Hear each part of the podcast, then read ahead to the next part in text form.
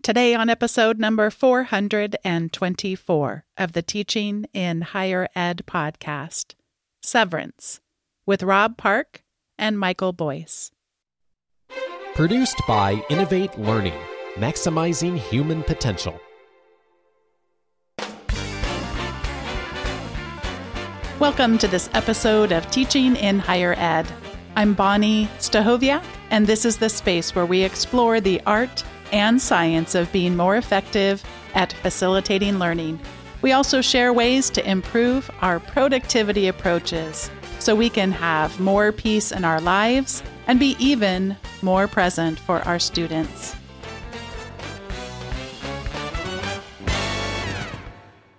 I'm excited for two very special guests to be joining me for today's episode. Rob Park returns to teaching in higher ed.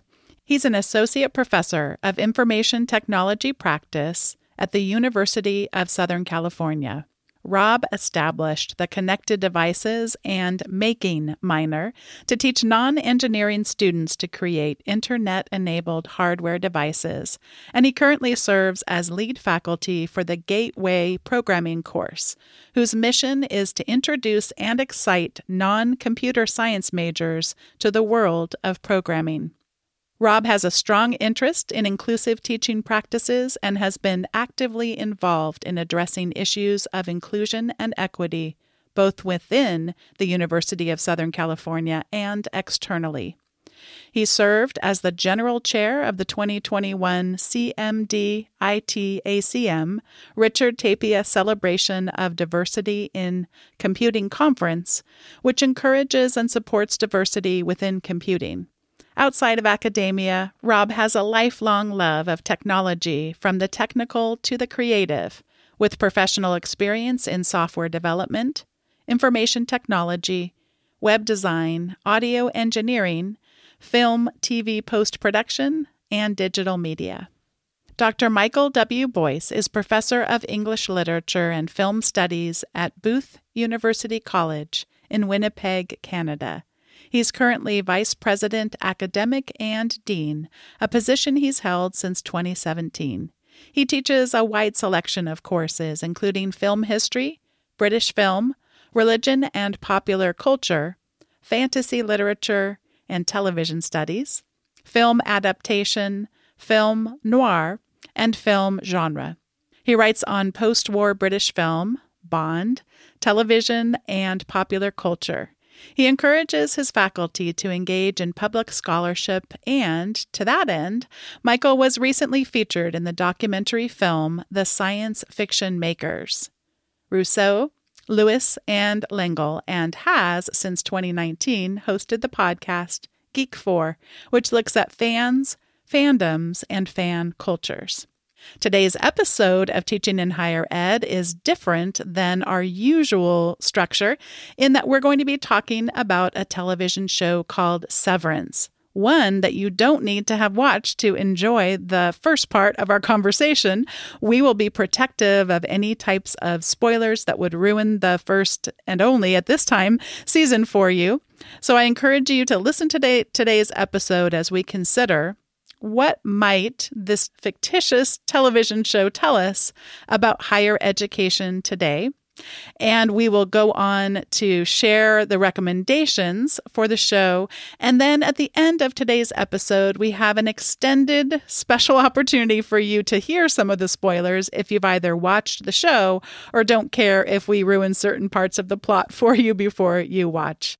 Rob Park, welcome back to Teaching in Higher Ed. And Michael Boyce, welcome to Teaching in Higher Ed. Thank you. Thank you so much, Bonnie. It's great to be back.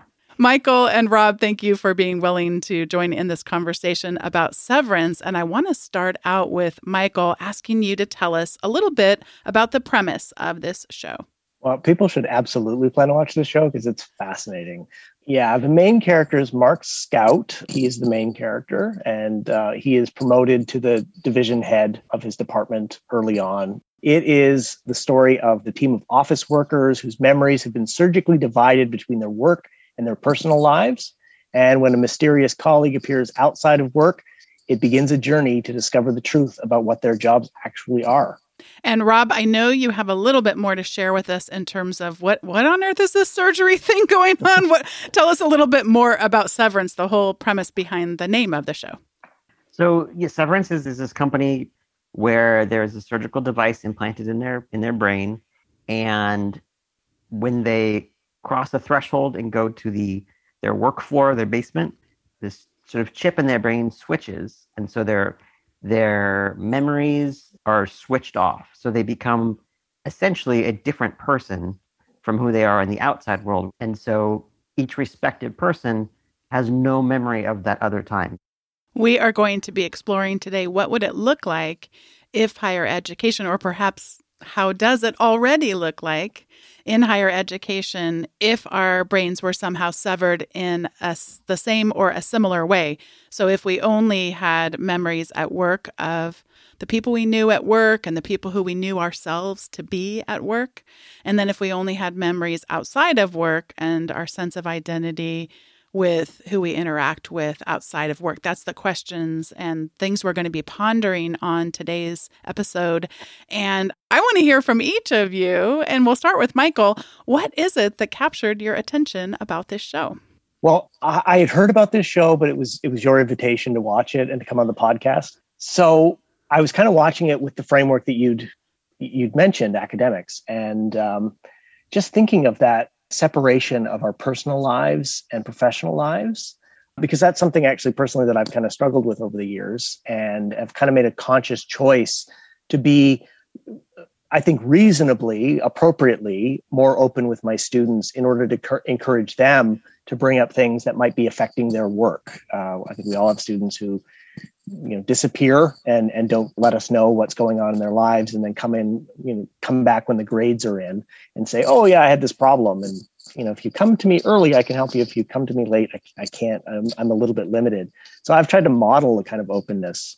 And that's you know met with some resistance in the institution. You know we don't necessarily like people bringing in their personal life but i you know i was just fascinated by that whole idea of the personal and professional separation and Rob, I know that when you and I, and especially Jackie and our other friends get together, we're always sharing great shows. For so for all I know, you're the one who told me to watch Severance. Do you remember why you got interested in it at first?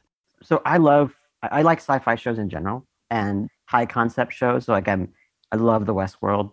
And so I was intrigued by the premise, just by the, the trailer. But then watching the show during the pandemic and experiencing our institutions in a way and changing work culture, the sort of depth of the concept became more interesting to me even than the the, the tech conceit of it. It was more kind of like, oh my gosh, this is a playing out in some ways in our world. so I think that's what kind of hooked me or kept me kept me interested actually afterward. Yeah, and I'm going to be sharing a little bit about this in the recommendation segment, but I don't tend to gravitate towards science fiction as a genre. But it really was the show's premise this idea of we so often have this quest to have work life balance, whatever that means. And I had a colleague and friend, Andy Stenhouse, who came on the show previously to talk about really that that doesn't exist. It is not like this scale that somehow we might find a perfect balance for, but a lot of the research instead calls this work life spillover. Oh, our personal oh. lives spilling over into our work lives and our work lives spilling over into our personal lives. And he talks about the research saying that can happen in positive ways and it can happen in negative ways. So, for me, as you just mentioned, Rob, the idea of this taking place in the pandemic in a higher education context, in my own work life, in my own family life, so much of it completely resonated with me. Mm-hmm. And this is the time now in our conversation where we're going to look at the question. This is the whole premise for today's episode, which is what if higher education had severance as a procedure available to people? Or are there ways in which higher education as a system already makes attempts to sever us in some ways. And Rob, I know you have some thoughts on this as it relates to work life balance. Yeah, and I really quick to just wanted to add, for case anyone's turned off, this is not a sci-fi show. I, I think I was intrigued by that concept because we described the surgical device, but it is really not. That's just the that's just the thing that happens. So if you're like, I don't watch sci-fi shows, it's not my thing. This is not.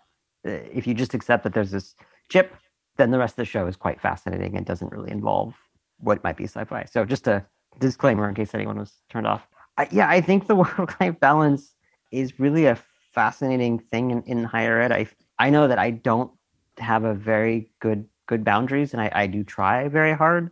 And so, in one sense, there's something, you know, if you if you dis, if you dismiss the rest of the show, there's something sort of on the on the surface level attractive about this hard firewall boundary between like your you know your work time and your and your lifetime. I think, especially as academics, for many of us, work on weekends and work on at night and seem to just answer emails and all the time and being expected to then respond all the time. And so having that hard boundary is seems like, oh, that could be really great.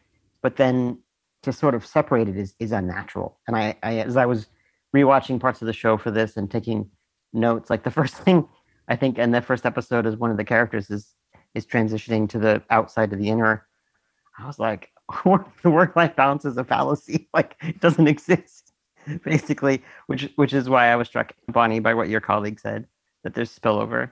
Yeah, and I think you you used the adjective good when you said I don't have good boundaries and I instantly wanted to say what would it look like if you had good boundaries? And what do you think about in terms of when you have bad boundaries? And you sort of gave examples of that is that checking emails on weekends or nights. And I think part of this is wanting to look at this both as individuals setting up for ourselves boundaries that work for us because a lot of times when people interject their own opinions about what my work life balance may look like, n- don't always remember how much joy I find in the work that I do. So I try to be gentle with myself in terms of what does good or bad look like when it comes to boundaries, but then we also want to think about the ways in which our workplaces as systems may wind up reinforcing or incenting things that don't ultimately lead to us being able to thrive in our work and instead can contribute to burnout, uh, turnover, etc. So, Michael, what are you thinking about what's bouncing around in your head as far as this idea of work life balance? I think, like a lot of really good sci fi, and I, I like sci fi as well, it takes an idea and it just it just changes it just a little bit. And i think you know we've all identified there is a need for work life balance of some kind. And so the idea is initially appealing. The way it manifests is kind of disturbing and deeply unsettling. But yeah i mean that's something i've struggled with kind of coming up as a professor for the last i've been 15 years i guess and then moving into academic administration. It's really important for me that i model some kind of work life balance, not only for the students that I still have, I still teach a, a, occasionally, but also for my faculty, like, and setting boundaries, like uh, in all of my syllabi, it kind of indicates how long it will take me to respond to emails. And that's like setting up expectations for work life balance.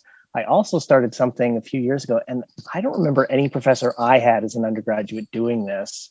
Maybe it was just me. Maybe I saw somebody do it. I can't remember where I actually gave a timeline for grading. You know, you can expect grading to be done within a week or two because I needed that work life balance. It's really it's really interesting to me that the academy as a whole doesn't have a lot of checks and balances to ensure faculty kind of take care of themselves and you know if they if they you know need time off or they need uh, longer to do things we don't really have ways of doing that i think a lot of push on student centric teaching almost encourages bad boundaries.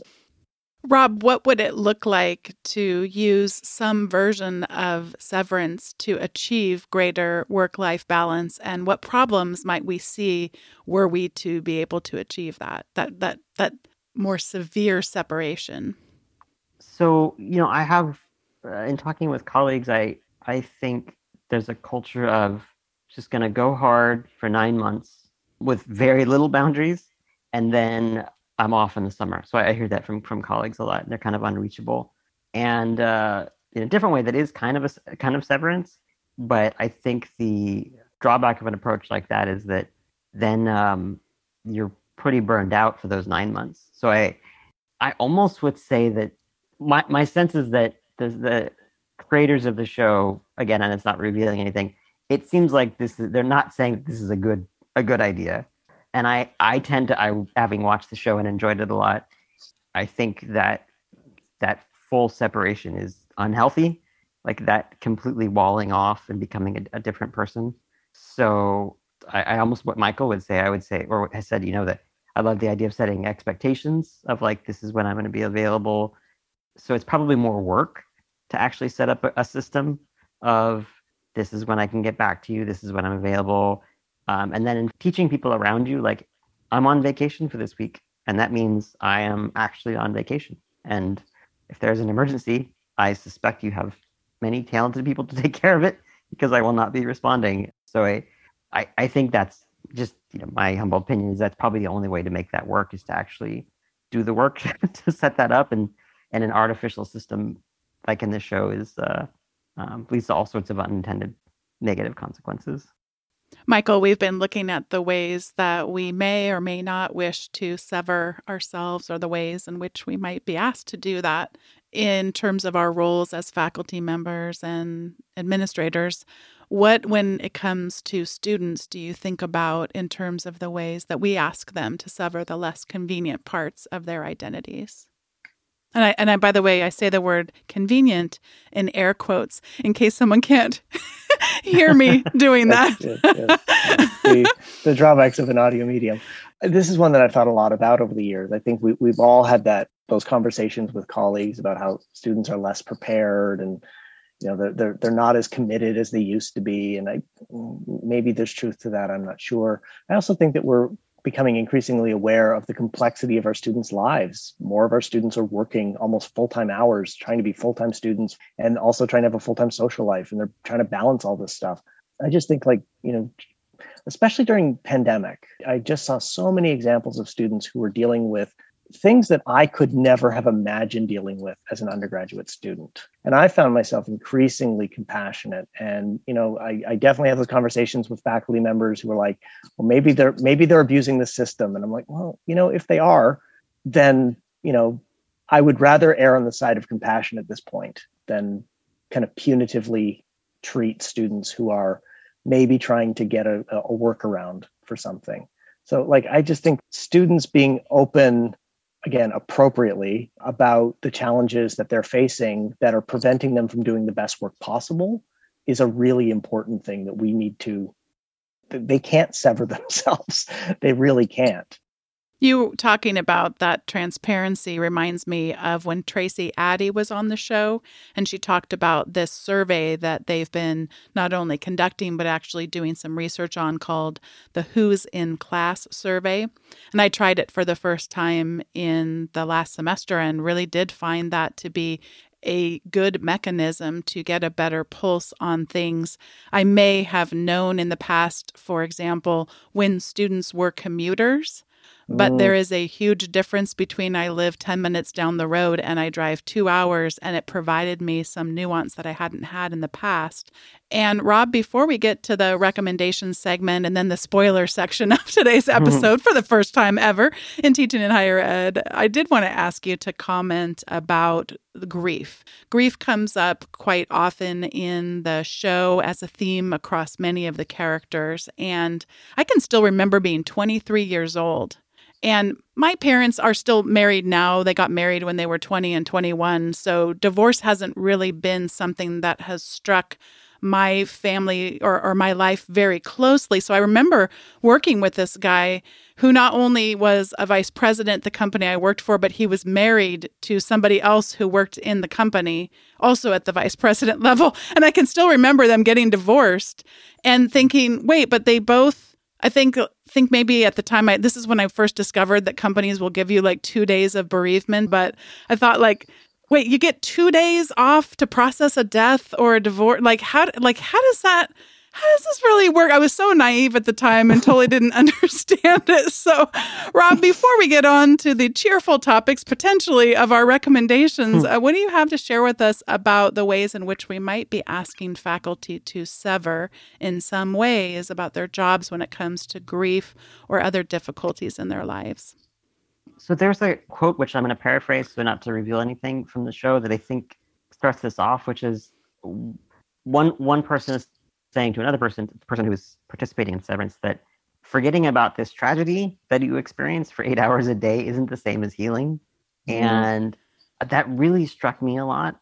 And it, it, ties into like, how are you doing? And most, many of the times we just expect the, oh, I'm fine, you know, which cuts off the door of all of this, in this case, the, the years of the grief of the pandemic, whether that's, you know, economic, racial, financial pain, but that applies, you know, even in, in other times where we ask students, "Oh, how are you doing?" and then we kind of move on to the to the course. So we every day we start teaching a class and just start start with the content as though you know we're not people. We're we're almost severed, and we are you know we are communicating robots, and they are learning robots, and there's no what are you going through? What are you what are you grieving and experiencing? And so that part really ties into me with what we talked about before and cutting off sort of their life and not acknowledging grief. I think most many of us and our especially our institutions don't deal with grief well and mm-hmm. so it's something that we're it's uncomfortable that we want things to be you know sort of improved i mean so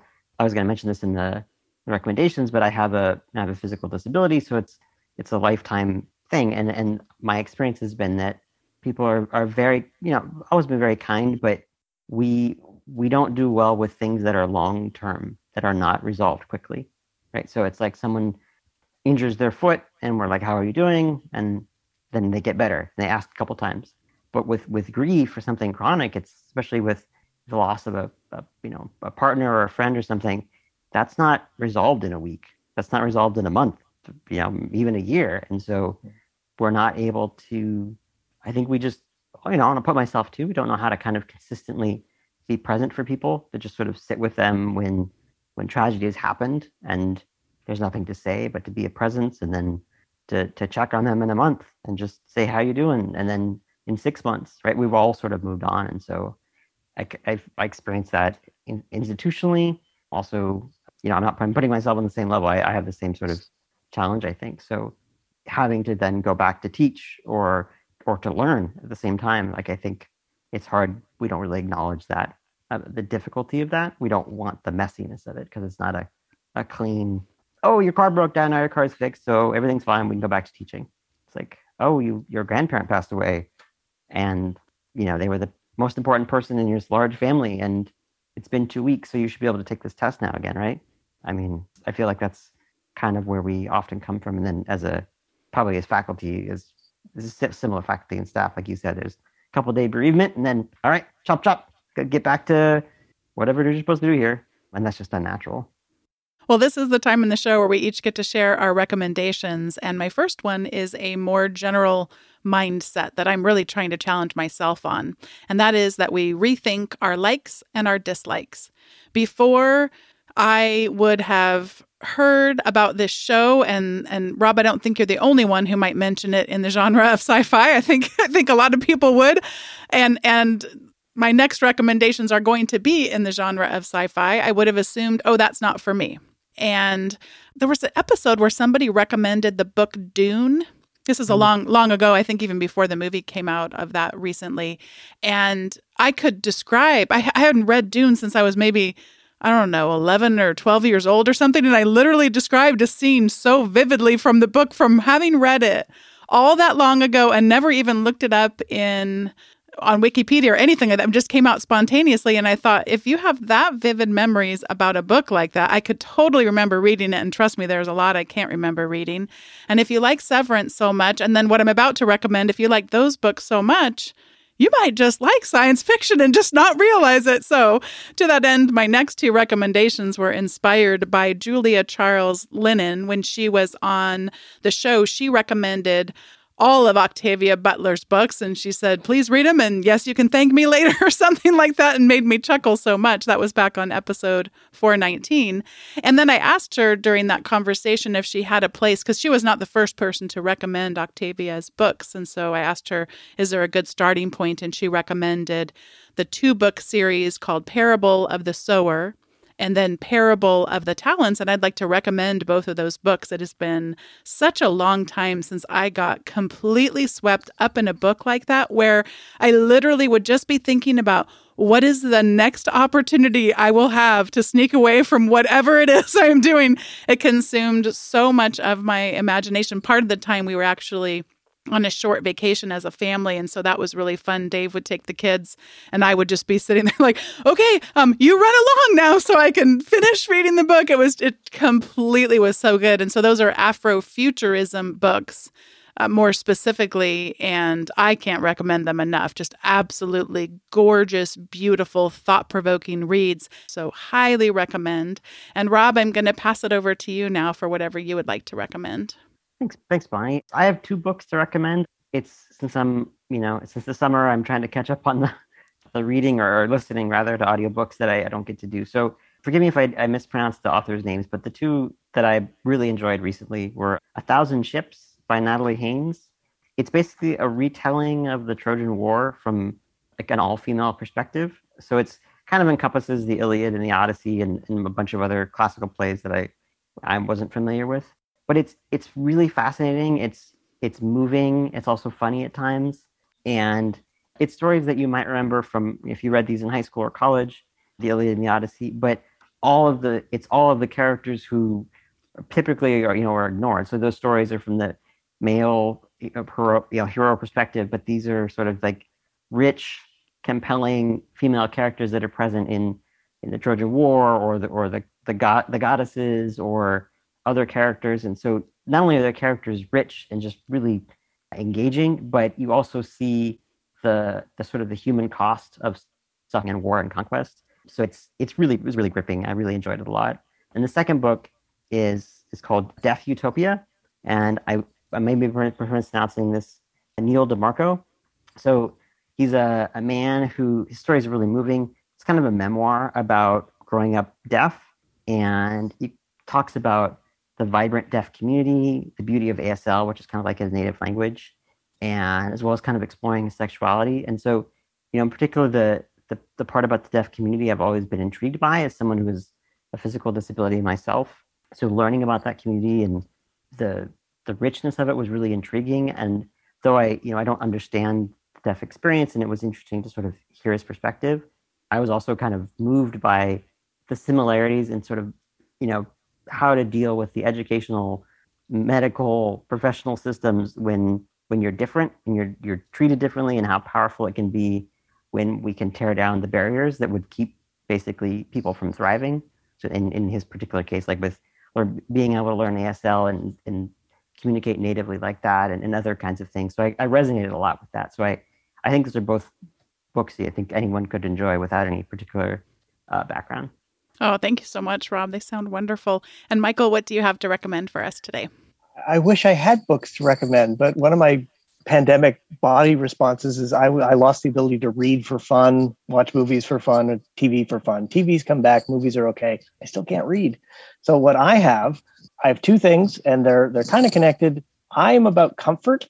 Even when I moved into academic administration, I'm like I walk to work, so those like fancy attaché cases, even one with a strap, doesn't work for me. It throws my shoulder off. I can't do it. So I bought a brand new backpack the other day, and it is amazing. Uh, it's Tzowla, T Z Z for you Americans, O W L A business backpack. It, it looks nice. It's charcoal gray. It's very compact. You can fit a 15 inch laptop as well as my iPad and everything else. It also has a USB charging thing for your phone and as an anti theft locking device, which uh, I was able to set for 007 because I am a James Bond scholar amongst other things. And you can now break in my backpack if you ever find it. and then the other thing, I'm also about comfort. Um, I am highly going to recommend. It's a Canadian company, shoe company called Vessi. They make the most comfortable shoes I've ever worn in my life. They're from the from the west coast of Canada, so they're um, uh, Vancouver based, I believe, and they are tight, tight knit, slip on. They look good enough you can wear with dress clothes. I always do and they are waterproof and they're the most comfortable shoes I've ever worn. So I'm going to give a shout out to Vessi. Wonderful. Well, this is the point in the show where we are going to say goodbye to those of you who would like hmm. to watch Severance someday and experience it anew. I do come from a family where my mother always read the end of a book first to see if it was worth her actually reading. So if you want to listen, I don't think we're going to ruin the show. We just might give you some clues of some things that you would encounter along the way. But if you would like to be delighted and surprised by some of the unexpected things that come up on Severance, now's the time for you to say goodbye to us and maybe return to us someday in the future after you've watched it. And if you do watch it, we want to hear from you because we want to hear about how it goes. But goodbye to those of you who are saying goodbye now. And we are going into the special extended version of Teaching in Higher Ed episode 424. Here we go, extended version. And now we're going to look at some spoilers that come up and some more things that we wanted to say. Let's begin talking about employee incentives. Michael and Rob, what do you remember about the ridiculous things that they reward their employees with at Lumen? they talk about the waffle party and then when you actually see the waffle party it's kind of a letdown given all the other parties. I like the, the defiant jazz party myself. But yeah like this idea that there are these little incentives that if you if you do your work well you can you can you can get this stuff. And i remember as a faculty member just talking to my then vp academic like if you just gave me a t-shirt with the school logo on it i would really like that. I was like that was a sad incentive honestly. Um, yeah the best article that I have ever read about incentives comes from many decades ago. Steven Kerr wrote, uh, he was from Ohio State University, on the folly of rewarding A while hoping for B. Hmm. this is the top by far journal article that I have thought about probably almost on a daily basis at different points in my life, but certainly on a weekly basis. It's where we think, well, we want to be good at teamwork, and then all of our incentives reward individual performance. And we want to have peace in the world, and then a lot of our incentives would seem to reward uh, more violence and war and all those kinds of things. So, this phrase on the folly of rewarding A while hoping for B hmm. has come up considerably for me, both watching this television show because they're trying to reward certain things and then getting what should have been expected results from it as in not great results but i would highly recommend that article by the way. And then speaking of that there is a wellness counselor. And rob why don't you tell us how does the wellness counselor reward employees for doing a good job? Do you remember what she told them? Yeah so in the the the innies the, uh, their reward is they get to sit with the wellness counselor and learn random facts about their outie's life that are trivial. They're just as trivial as the incentives. They're they're like your Audi is kind to people, or your Audi likes, uh, you know, walking in the park. I, I don't think that was one of them, but it just completely, essentially, well, not not deeply significant things, and they're, and they're supposed to just be grateful for that. And I I feel like with along with the incentives, it's like uh there's a there's a sense that like you this is this is insignificant, but you should be grateful. And the fact that you know, to your point, like uh, that is the wellness counselor. it's sort of like saying when when institutions are trying to put some sort of band-aid on the deep like we were talking about before the deep grief that people are mm. experiencing or just the the the real life challenges that people are experiencing and, and there's sort of this like band-aid solution of oh oh here's the you know here's here's our new wellness program it's like well that's that's like a you know window dressing basically. Yeah. I think many people would probably, you know, it, increased wages or actual you know time off or relieving of some of the work burden, but instead it's it's something like that, like you said, Michael. like that's not what. Yeah, here's our new pro. Here's our new program. Come, come. Yeah, there there's a whole segment that that, and you mentioned this actually when you were describing the show, Rob. We don't know what Lumen does. Mm-hmm. And it sounded like you may have a theory, or maybe I'm sure probably others have theories too. But you don't you don't know what Lumen does, and we also don't know what the different departments do. So there's the macro data refinement, what on earth, and then there's the numbers that make you sad that that they're looking for in in Mark's and and Helly's department. So the whole idea of not knowing what the organization does, what its aims are, what its purpose are, and then not knowing what individual departments do yet having this conflict that gets manufactured to keep people more in line. So, any thoughts that you have about those two themes the fights between the departments or the not understanding what on earth does this company exist for? I, I think with the, uh, in the places I've, I've experienced in the past, you know, I'm not going to say that there's manufactured tension between departments, as in in the in Severance, it seems like there actually is. But people are are fighting over their you know their tiny little territory, and I think, Bonnie, I don't know if it was you or, or my wife, or maybe the two of you should had the quote of like, in academia, the fights are so big because the stakes are so small.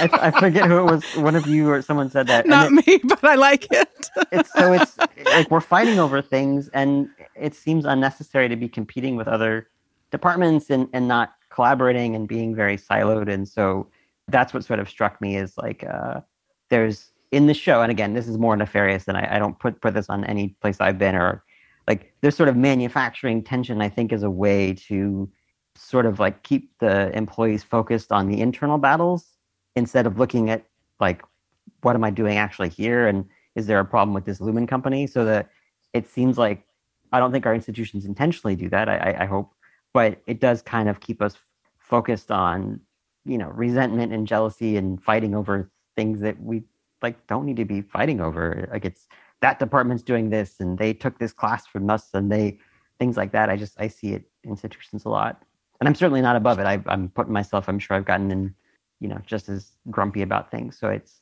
um, but seeing it in a show like this like oh that seems unnecessary and and and pointless what's what's the point rob we've had many times i mean over 10 times in recent months where i find myself and this feels so icky to say aloud but i find myself actually using the word nobody died. And I, I mean that it but I mean I know it sounds terrible, but I need to remind myself that like that like these really are in in a month from now will i care about this? Will any of us care about this but you really can get into this kind of scarcity mindset or learned helplessness. So i really and again i do not mean that cavalierly i have had dear dear friends lose loved ones throughout the pandemic. So I do not mean it as cavalierly when people normally say that phrase. I mean it in the truest sense of it. That gives me perspective. Is this actually going to matter so that I don't get tempted to get into these? Whether the organization is manufacturing them, whether I am, whether others are, but I don't spin into that and don't allow it to get reinforced in my own thinking and behaving. I, I don't know about uh, the two of you. Like I, I, find that a lot of those things have just been exacerbated by by the pandemic, where mm. people are working remotely. So you don't have the the normal collegial conversations you have in the hallway. People are separated. It's harder to set up a Zoom meeting with people. Those meetings feel very different than an in-person kind of stop in somebody's office and i feel like the tensions are so much higher and and people are much much more sensitive to, to those kinds of slights between departments and things like that. It just feels like, yeah, everyone's still a little on edge. Yeah, I definitely see that too. Well, all right, we are going to wrap up the show. Before we end it, how about a few minutes on the ending? Speaking of the biggest spoiler, Michael, why don't you start? What do we find out at the end, and what are your thoughts? And then, Rob, I want to hear yours, and then we'll close the show.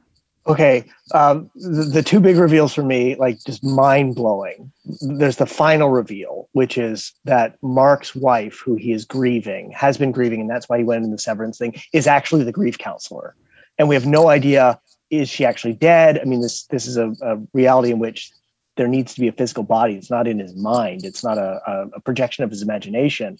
So what's going on? Is this company so much more nefarious than we believed? And then the realization that Helly is actually the daughter of the, the the the, founder, the president of the company, and is kind of an inside job because she has been so outspoken as an innie about how much she hates it and wants to get out of it. Mind blown, completely mind blown. Yeah. How about you, Rob? Yeah, I think those those probably were the really the the pivotal the points. I didn't really see those coming. I'm sure many many clever watchers m- might have, but um, the the, the Helly reveal was was really intriguing I'm yeah, I'm very curious about what that means. You know, for, for the next season. I I also uh, more of a minor reveal. I, I think I was watching most of the show trying to figure out like was his neighbor Mrs. Selvig like was she aware that she was severed and so she's sort of spying on him, which is a question I have. And then is you know is he is he sort of a distinct special employee that she's spying on because because they're trying to watch? It seems like there's something about his wife like they I don't know if it's part of a program or for some reason that he's she's trying to track uh, Mrs. Selvig or Cobel's trying to track him to see if he remembers, and so there seems to be something intriguing about that. And then I think Ir- Irving's sort of that heartbreaking where he he sees you know Christopher Walken, Burt, and Burt is like has a partner um, out in the outside world, and I think that's such a sets up such a rich future season, right? Whereas this this character who he you know kind of had an attraction to or or um, starting to develop a, you know a love for is I mean dead I guess it's at least as we know because that the the any Burt doesn't exist anymore. Um, Mm. so I could see wanting that back, but then he now has actually had an an actual partner and family outside. So what is what would it mean to try to get that back? I feel like that was a really intriguing and kind of heartbreaking point to explore, or they will explore hopefully. Yeah, and then the idea of him being the ever rule follower Mhm. and then being confronted with a situation that he does want to break the rules. Both Innie and outie, I believe, wants to break the rules, if I'm remembering correctly. Yeah. And yeah, then he has the map of where people live. Um, yeah. the outie version of him. Yeah. Yeah, it's fascinating. Well, Michael Boyce and Rob Park, thank you so much for joining me on today's episode of Teaching in Higher Ed. Uh, Rob, for coming back after such a long time. I mean, you've been back in my life, but just not in some of the listeners' lives. And uh, Michael, what a great pleasure to get to talk to you on a, officially on a podcast for the first time.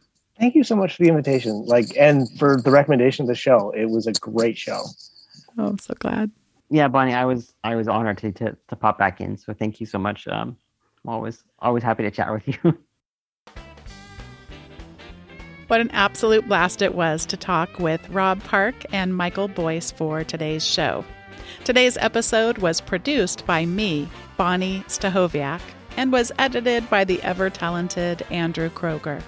Podcast production support was provided by a wonderful English teacher, Sierra Smith. These podcast episodes are just one resource from Teaching in Higher Ed. If you'd like to receive our weekly email updates, you can subscribe at teachinginhighered.com slash subscribe. And in those once weekly emails, you'll receive the show notes from the most recent episode, along with all the great recommendations that came within the episode. But you'll also get bonus recommendations that don't show up on the show, related episodes, and some other goodies. Thanks so much for listening, and we'll see you next time.